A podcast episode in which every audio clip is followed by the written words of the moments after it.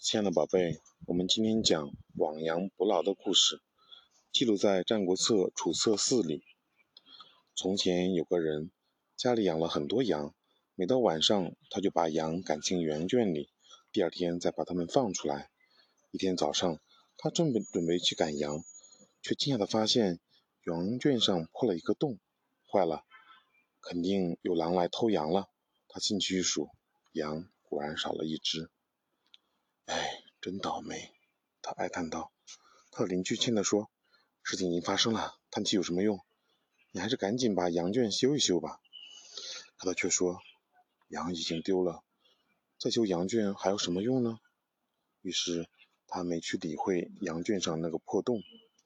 可是第二天早上，他发现羊圈里又少了一只羊。他猜想，狼一定是从那个破洞钻进来，把羊叼走的。这时，他才后悔没听邻居的话。要是昨天就把羊圈修好，羊就不会丢了。不过现在不救也不晚，赶紧修好羊圈，至少能保证以后不会丢羊。于是他赶紧跑回家，拿来工具，把羊圈修得结结实实的。从此，他再也没有丢过一只羊。通过这个故事，我们明白什么道理呢？当发现羊圈破了时，我们应该及时修补，这样就可以防止以后出现损失。同样呢，当我们发现一件事情出了问题时，就应该及时想办法补救。如果任由这个问题拖延下去，我们肯定会遭受更大的损失。